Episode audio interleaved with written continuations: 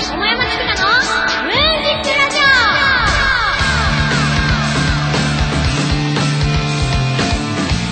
始まりました。桃山月花のムーンジックラジオ。パーソナリティの桃山月花です。よろしくお願いします。2019年7月14日日曜日、平賀スクエアから今日もフルムーンならぬフルチューンでスタジオ観覧の皆さんと楽しくお届けしていきます。第17回目です。いやーもう夏ですね。7月中盤なので、夏休みに向けて世間がそわそわしてる時期なのかなーなんて思ってるんですけど、夏休み、冬休みって、学校の時は当たり前にありましたけど、夏休みの方がちょっと多めで、冬ってすぐ学校始まってた印象ありませんか？ね。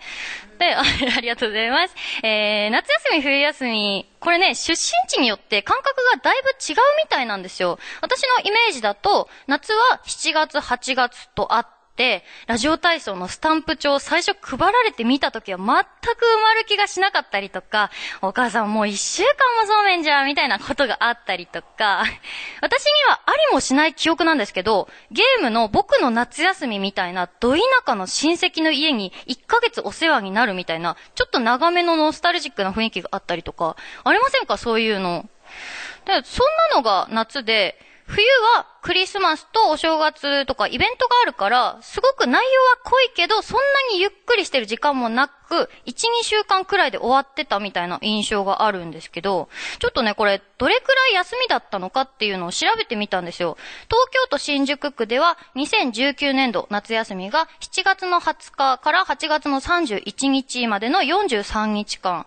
私はずっと関東にいたので、まあ確かにこんなもんでしたね、感覚的には。1ヶ月とちょいくらい。で、冬休みが12月の26から1月の7日までの13日間。まあ、確かにクリスマス前後から7草くらいまでだったかなという記憶があったんですけど、そして、宮城県仙台市、大阪府大阪市、えー、あとは沖縄県那覇市は、7月の20日から8月の25日までの37日間なんですよ。8月31日までないんですよね。あんなに8月31日必死になって泣きながら宿題やるっていうのも、それじゃもう遅いんだなっていうね。だから宿題やったってあれだけ言ったでしょってお母さんに怒られたりとかして、あれね、不思議なもんで、最初は1日1ページずつやるって決めてるんですよ。で、最初はそういう気持ちなんですよ、本当に。初日にそう決めて、途中から面倒になって、残りのページ数をこう数えて、あと何ページに対して、あと何日残ってるから、なんだ1日1ページじゃなくても平気じゃんから、数日経っちゃって、1日5ページずつやれば大丈夫。いいってなって、そのうちどんどんどんどん時間が経っちゃって終わる。破滅。まあ、その他はというと、北海道の札幌市に至っては、7月の26から8月の19日までしかないんですよ。25日しかないんだって。北海道が短すぎるっていうのもそうなんですけど、沖縄や大阪が東京よりも早く夏休み終わるってなんか不思議じゃないですか。こっちよりもなんか暑そうなもんだなと思ってるんですけど。で、冬休みが、えー、北海道札幌市が12月の26日から1月の19日までの25日間。東京よりも12日長い。まあそりゃそうでしょ。もっと上げてもいいですよね。1ヶ月以上あってもいいかなと思うんですけど、北海道なんて。そして、えー、宮城県仙台市では12月の24日から1月の7日までの15日間。東京の13日間よりも2日だけ長い。うん、まあ、まあまあまあ。で、それでね、こっからですよ。大阪市、大阪府大阪市では、12月の26から1月の6日までの12日間と、沖縄県那覇市では、12月の26から1月の5日までの11日間。ということは、夏も冬も短いんですよ、東京よりも。あるこんなこと。均等になってると思ってませんでした？実はね、違うんですよね、これ。これ、関東以外の学生がこんなこと調べて自覚した日には、とんでもないこと起きると思いません？暴動が起きますよ。これ、海開きじゃなくて血の海になる可能性ありますからね。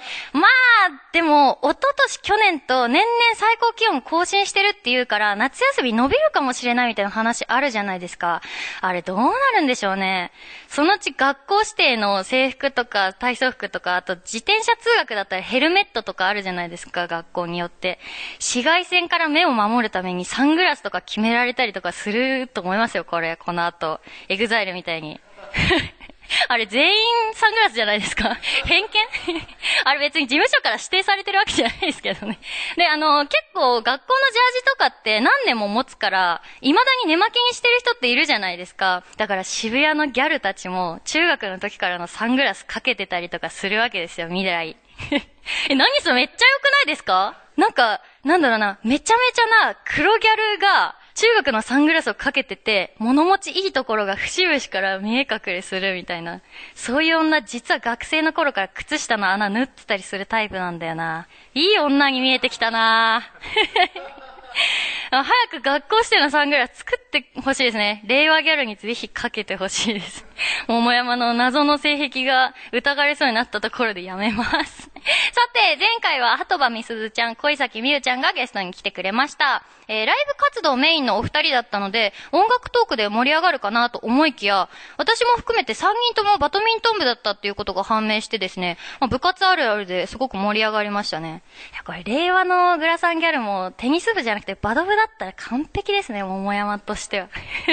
てか、誰だそのギャルは 今思ったけど まあいいや、えー、前回のメールテーマ、部活動でした。やっぱりあの、リスナーの方もいろいろな部活に入ったりとかしてて、読んでいくと楽しかったですね。あの、運動部でも文化部でも、例えば帰宅部で習い事をしてたとか、あの、家族と過ごしていたりとか、皆さんまあいろいろだったと思うんですけど、まあそこでね、人格形成をされて今大人になってると思うと、あの頃の数年間ってほんと数年以上に重たいものだなと思ったりするんですけど、まあの、前回もたくさんのメールありがとうございました。ということで、えー、桃山月花のムーンジックラジオではあなたからのお便りを募集しております。市川うらら FM、桃山月花のムーンジックラジオのメールフォーム、またはローマ字で桃山月花 at yahoo.co.jp、月花の2は tsu でローマ字桃山月花 at yahoo.co.jp、ツイッターお持ちの方は、ハッシュタグカタカナでムーラジとつけて投稿してください。お待ちしております。この後は素敵なゲストさんの登場です。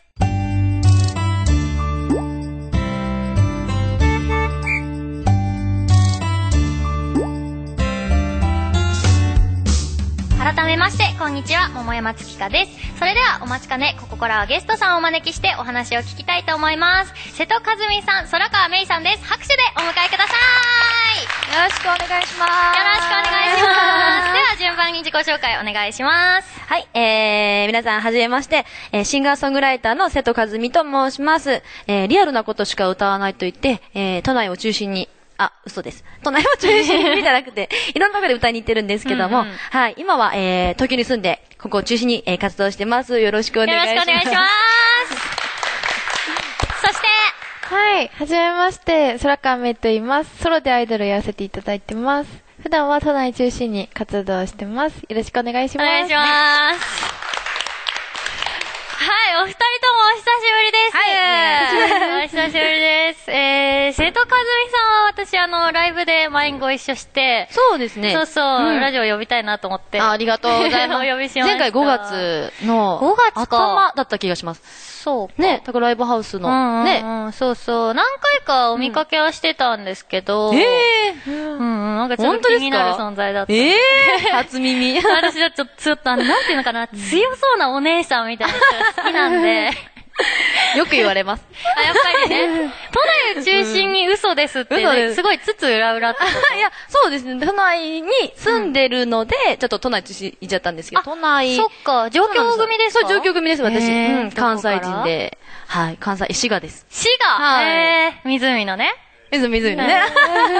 琵琶湖の。琵琶湖かけますか感じで。なんだっけ？え、えっとね。あれね、結構ね。琵琶湖ね。見たことある人もなかなかいないと思います、多分最近。な、何編だろうか？何編なんだろうか？草編？あ、あれ？なんだろう？草冠じゃなくて草編っていうのがある。草編？草冠？なんかあの、草冠？でしょ？ともえみたいな字があるのは、なんとなく想像できるよ。あ、なんか、色の下みたいなやつ。そうそうそうそう、O に、O2 個に、下が、そのともえあ、あみ、個か。待って、和が忘れちゃった。あー、これ聞きながら、リスナーの方が調べてると思います。ねあ、あいないかな。そうあー、そんなところから。そんなところからや大ってまい変りまし。たたね。私ね、滋賀県ね、好きで、前行きました。あの、え一人で勝手に。一人で行ったんですか？そうそう。ライブとかじゃなく？ね全然関係なく、うんなんか、清少納言と、えー紫式部が私好きなんですよ。古書が好きで。で、あのー紫式部が、あの、源氏物語がもう、うん。なんていうのかな、書けなくなっちゃって、どっかにこもりたいみたいになった時に、はいはい。石山寺っていうとこに、あ、知ってました？に、あの、こもってずっと書き続けたっていう、えーすごいなんかこう、えーアーティストの心をくすぐられるエピソードがあって、ええそうそうで、なんか松尾芭蕉もうん、そこに行ってて、なんか紫式部のファンなんだって、あのおじさんが。え、そうだね。そう。そうだった。で、だからその、句碑っていうのかな？その俳句の書いてある石みたいな、うん。遺遺跡じゃないけど、こう、石みたいなのが、紫式部のなんかそういう伝説がありましたみたいへなーものの隣にあって、えー並んでたんですか？喜んでるな 見たりとかして。それを遠くで見てたって。そう、遠くで。ちょっとシュールな。うんええありがとうございます。ちょっと知らない情報でしたけど。いやいやいやヒコニャンとも写真撮ったああ、嬉しい。まさにその好きな人彦根なんですよ。あ、そうなんだ。そうなんですよいやあんな山のところから。あんな山、結構かかりました、ここに来るまで。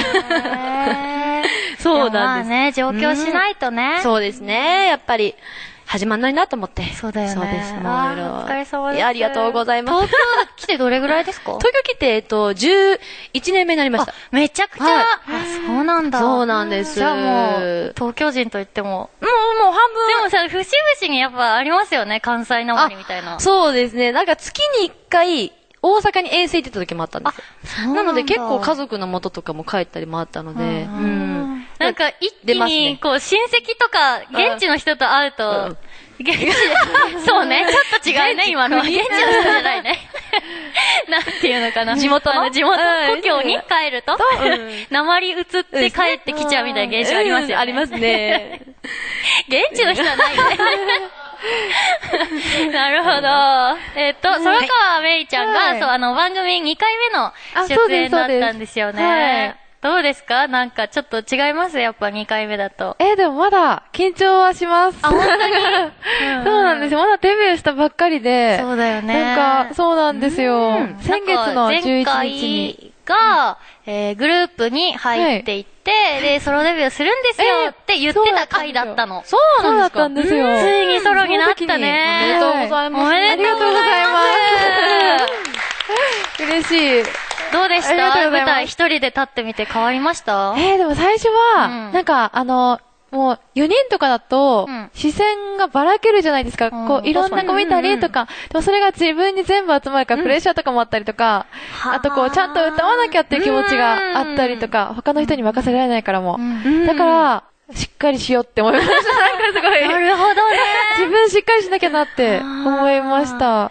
ああ、責任が自分のね責任だからねそうなんですよ。全部の目が自分に行くわけですからそうね。なんですよ多分変わりますもんね、きっと。そう。うんで、なんか普段しっかりしてないわけで、うんだから、より、そうなんか、わ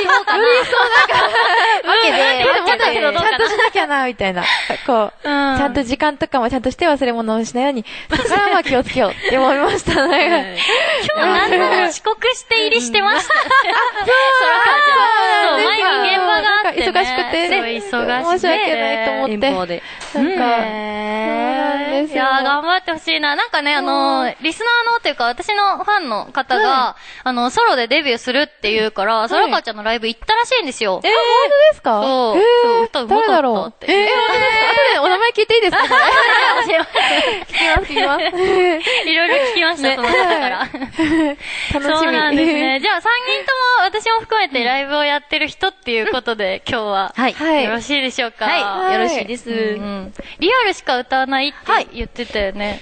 そうなの、そうなの。なんかうん日常を切り取ってるんですか、そう、日常をね、あの、身を削って、あーはいっても、昔からそういう歌の方に惹かれてたのもあったから、うんうん。やっぱり自分が書くとなったらそういうリアルな歌をうんうん。書きたいし、歌いたいなっていうのがあって、それをちょっと、なんだろう、モットーに前にこう持ってきてっていうコンセプトというか。それね。さ、え。リアルしかって言うとさ、なんか、あれじゃない？恋愛の歌とか、ファンドキドキしちゃう。いやーもうよくあります、本当に。あの、実体験ですか？とへか、ー。実体験だよって言いますけど。じゃないリアルじゃないじゃないですか。実そうね体験。いや、そうよ。あとはね、ご想像にお任せという感じで。うん。なるほど。そんな感うわー。でもやっぱリアルでしかないよね。じ。そうですね。自分で書くものって。うんまあなんかこうテーマがあって友達から聞いた話とか想像とかはまあ確かにあるとしても、やっぱ自分の引き出し、自分が思うだろうっていう感情でしか文字にできないから、ね、やっぱりインプットしたものしかこう出ないから、うんやっぱり自分の感情をね、優先的に書いてしまう。そうだよねうんいろいろね、ありますよね。いろいろ。ね。でもさっきちょっと曲を聴かせてもらったんですけど、あそうなツイッターから。ツイッターから。でもなんかすごい、なんか、やっぱ、一言で言うとリアルだなって思いました。なんかしかも一回こう流しながらなんかちょっと作業してくれる。なんか、あ、そう、聞きながら、いろいろ食べ、食べたりとか、ねメロンパン食べたりとかになるぐらい心地よかったということでしょうか。あれ、聞いて食べてっていう。へーそうなんだね。すっごいまだまだお話を聞きたいので、これちょっと次のコーナーまで持ち越したいと思います。一旦ブレイクします。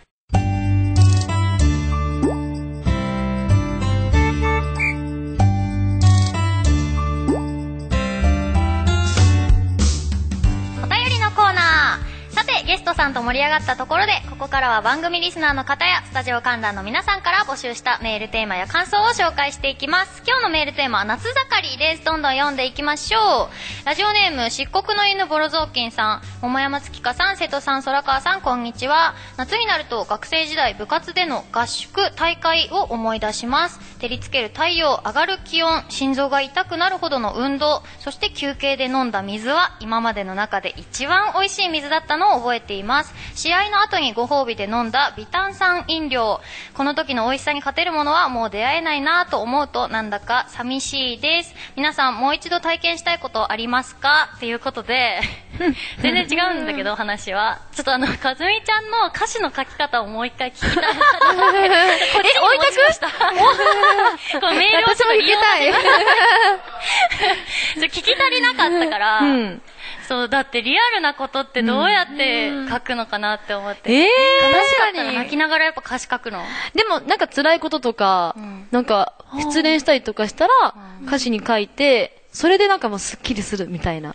とこない、ない、ない。いや、まあ、あるある？だからそういう気持ちになんかなった時にカラオケ行って、ああいう歌う、歌うとか、多分そういう、あそれはそういう感じで曲を作る、だと思う。うん。なんかね、私もデトックスになるとうん思ってたんだけど、うんなんかね、一瞬私ツイッターを消した時期があって。なんかね、なんていうのかな。前は告知をするとか、うんなんか楽しいことがあったら書き込むとかっていううん利用の仕方をしてたんだけど、んなんか書き込みを一日、そのなん一回もしなかった時とかうがん続くと、どうしたのって言われちゃったりとか、なんかあった時に、前だったら、歌詞書こうって思ってたのが、なんかツイートしなきゃって思ったりとか、すごいツイッターにとらわれてしまう。ツイッターのための活動みたいな。うんなんか逆転しちゃったかなって思った時にツイッターをやめたのね。うんで、その時になんかこういろんなことがあって、落ち込んでたわけじゃないんだけど、なんかうん活動について見直した時に、うん。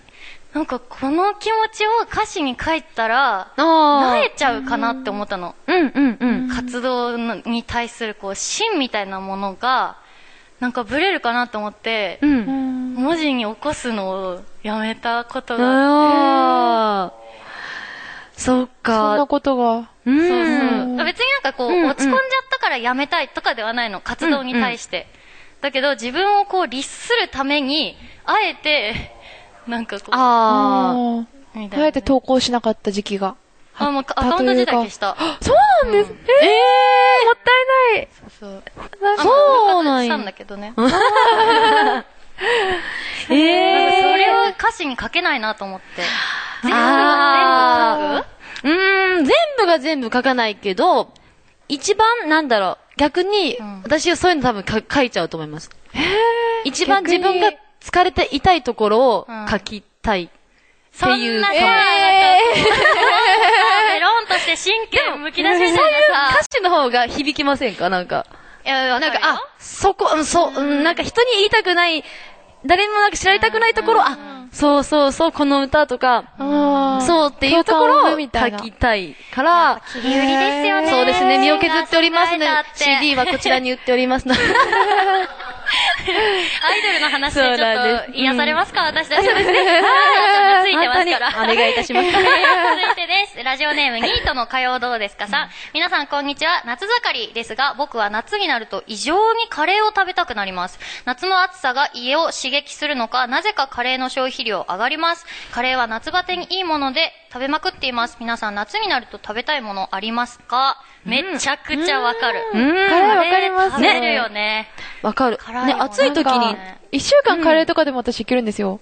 だからなんか、気持ちすごいわかります。それカレーだから、夏だからとちょっと違う。違うのかないけちゃうやつですね。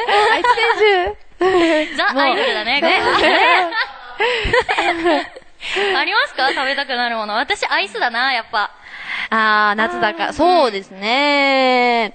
私、一週間そうめんでも全然さ、いけちゃいます、全然。あうー。ん。ああいう栄養なさそうなやつが好きなんです。わかる。わかる。キュウリめっちゃあ、わかる。わかめとかね。あ、わかる。もやしとかね。延々。食べる。もやし食べるよ。10円で売ってる時めっちゃ買って、冷凍しとく。早いもんね、腐る早いね。早い。もやしめっちゃ早いから。ゆでると。続いていきます。えー、月香ちゃんゲストの皆さん、こんにちは。メールテーマ、夏盛り。夏といえば、やはり、海やかき氷などを思い出します。もう4年ぐらい海やプール行けてないのですが、ま、また行きたいです。いつか沖縄などの綺麗な海で泳いでみたいですが、そういえば、伊東に海で一緒に泳げるドルフィンファンタジーという施設があって、へえ、ずっと行きたいと思ってるんですが、まだ行けてないのが悲しいです。今年はかき氷食べるだけで終わりそうですけど、ひかちゃんやゲストの皆さん、海にまつわるエピソードありますか？ラジオネーム前世が昇格さん。ありますか？海にまつわる。海にまつわる。海にまつわる。子供の頃は毎年、海に行ってて、えーで、なんかちょっと疑問に思ってたことがあって、うんうんしょうもないんですけど、海の水って、んなんでしょっぱいんだろうって、未だに謎です。なんでかなって。その謎が解けないんですよ。塩。なんか、あの塩ってどういう意味なんだろうって。わかる人いますかね なんでだろう。いろんな味あってもいいじゃないですか、場所によって。いろんな、いろんな味があっても。場所によって、ちょっと、海藻生えてるものとか違ったりとか、魚介も違うじゃないですか。うんだからいろんな味あってもいいのに、なんで全部一緒なのか。あ、だし的な話？あ、そうです、そうです。なんか、そう、全部一緒。だ、だしというかね。なんかカニがいたりとか、いろいろいるじゃないですか。うんうんでもなんで塩の味なんだろう。カニが、確かにね。カレー的なことでしょ？なんかあ、煮ま込んで、あ、あ、そんな感じ。そうそうそう。そう場所によって違ってもいいんじゃないかな。なんか、確かに、ね。なんで全部塩なんだろう。謎が、すごい。すごいなんか純粋ね空ってなんで青いの青いんだろう同じやつ。天国はあるかなみたいな感じですね。ねそんな感じの。なんでか知ってる人が、あ、いる？あ、いたんだ。なんでえ、塩がなんでですか？もともと。海が硫酸うん。うん。ああー、そうなんだ。海が硫酸、酸があって、地球をだんだん溶かしていってしまうのが、ーミネラルが、えー溶けてきて、しょっぱくなる。あ、塩だと思ってたすごい。あそうだったんだ。えー、すごい博識なことに拍手。すごい。仕込んだまさかの、裏で仕込んでました。へー嘘ですけど。すごい、すそうごい。ちょっと質問してよかったです。入ってね溶けてたね。そうね。硫酸って結構確かに。危ない。ねえ赤くなってましたね、もう。はあーあーっていう。さすがためになる。ちょっと平ボタン押したい。なるほど。えー続いていきます。えーラジオネーム、妖怪米滝さん。ゲストの皆さん、月香さん、こんにちは。自分にとっての夏盛りは何と言っても水風呂です。昼間の暑い時間帯はもちろん、夜も蒸し暑いとか限らず、えー水風呂です。今年は5月から夏のような日があったので、5月から水風呂始めました。もちろん暖かいお風呂も入りますけどね。だって、水風呂入りたくなるわ。めちゃくちゃわかる。えー、私、人生で一回も入ったことない。私も入ったらなんか心臓止まりそうじゃない？ですか。すごい。ちょっと、ちょっと、聞いてなりそうな、なんか。厳しいから。厳しいから。水ね、水だから。あの、プールのね、シャワーとか、修行みたいな感じするよね。わかります。いや私もこれすごいすえる。ー、気持ちいいんですか？強いですえね。ー、やってみようかな。家で。家で、てか実家の時から、ちっちゃい時からやってた、暑い暑いって言ってへて、プール連れてってとか言ったら、家でもプールできるよって言われて、えー、パシャって。え、でも楽しそう、なんか、アヒルとか浮かばせて、なんか、気分ね、気分。なんか、あの、お湯を、前日のお湯を流さないで、取っといてたの、昼、夜っていうか、その、次のお風呂にするまでに。なんか、水を全部ん。流しちゃうと、中が凍っちゃって、ダメになってたので、なんていうのかな、これ。うちのマンションっていうか、実家だけだったのかな。んなんか、お湯を取っといて、ある程度こう、0度前後ぐらいにしとかないと、えしとかないとっていうか、ええー。わかんないー。んだけどね。寒いとこに。あ、寒かった。ああ、そうなんそう、寒かったよ。家めっちゃ寒かった、そういえば。うん家で家めっちゃ寒かった。洗濯物タオルとか干してても、パリパリってなの。え、北海道とか、そっちの方ですか？北国ですか？いや全然。あ、全然ですか？そうなんですかなんでだろう藤沢市湘南でした。めちゃくちゃ なんでだろうね。暑い。なんでですかねなんかね、お風呂ね、抜いちゃいけなかったのよ。へえ。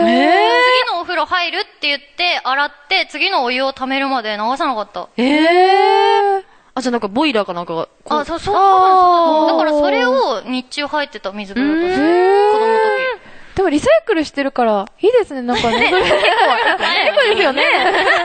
ありがとうございます。ここで、あの、アイドルからフォローをいただいたところで、えー今日はかずみちゃんからリクエスト曲を持ってきてもらってます。はい、ありがとうございます。それではお聴きください。瀬戸和美で、あの夏の君は誰よりも輝いていた。お聴きいただいたのは、瀬戸和美ニューシングル、あの夏の君は誰よりも輝いていた、でした。はい、ありがとうございます。そろそろエンディングのお時間となりました。今日のゲストは瀬戸和美さん、空川芽衣さんでした。今日の感想と告知があれば聞いてもいいですか？あ、では私からさせていただきます。えー、瀬戸和美なんですけども、えー、今年の夏8月31日に、うん。今日、皆さん聞いていただいた、あの夏の君は輝いていた、レコ発ワンマンいたしますありがとうございます。はい。もうぜひ、あの、100人という目標を掲げてますので、うんはい。もう、全国、日本各地から、ね、皆さん集まっていただけたらと思います。どうぞよろしくお願いいたします。お願いします。まあ今日観覧が150人来てるから。そうですねもうあっという間ですね埋まっちゃいますけどね。はい、ありがとうございます。続いて、はい。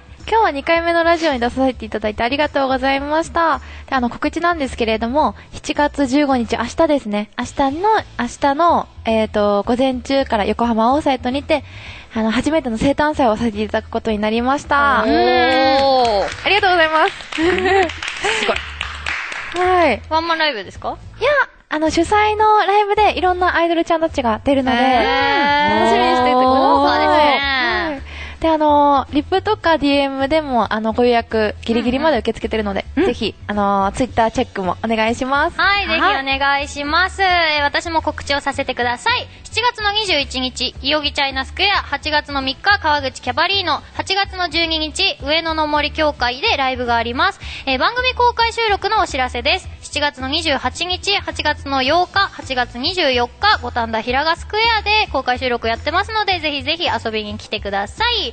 次回の桃山月花のムーンジックラジオの放送日は7月の28日です。詳細は番組公式ツイッター、ホームページでお知らせしますので、チェックしてください。番組への感想やテーマメールは、えー番組公式ホームページのメールフォーム、またはツイッターをお持ちの方は、シャープ、カタカナ、ムーラジーとつけて投稿してください。皆様のメッセージお待ちしております。次回のメールテーマは、キモヒヤエピソードです。あの、怖い話だったりとか、あびっくりして危なかったなみたいな何でも OK です。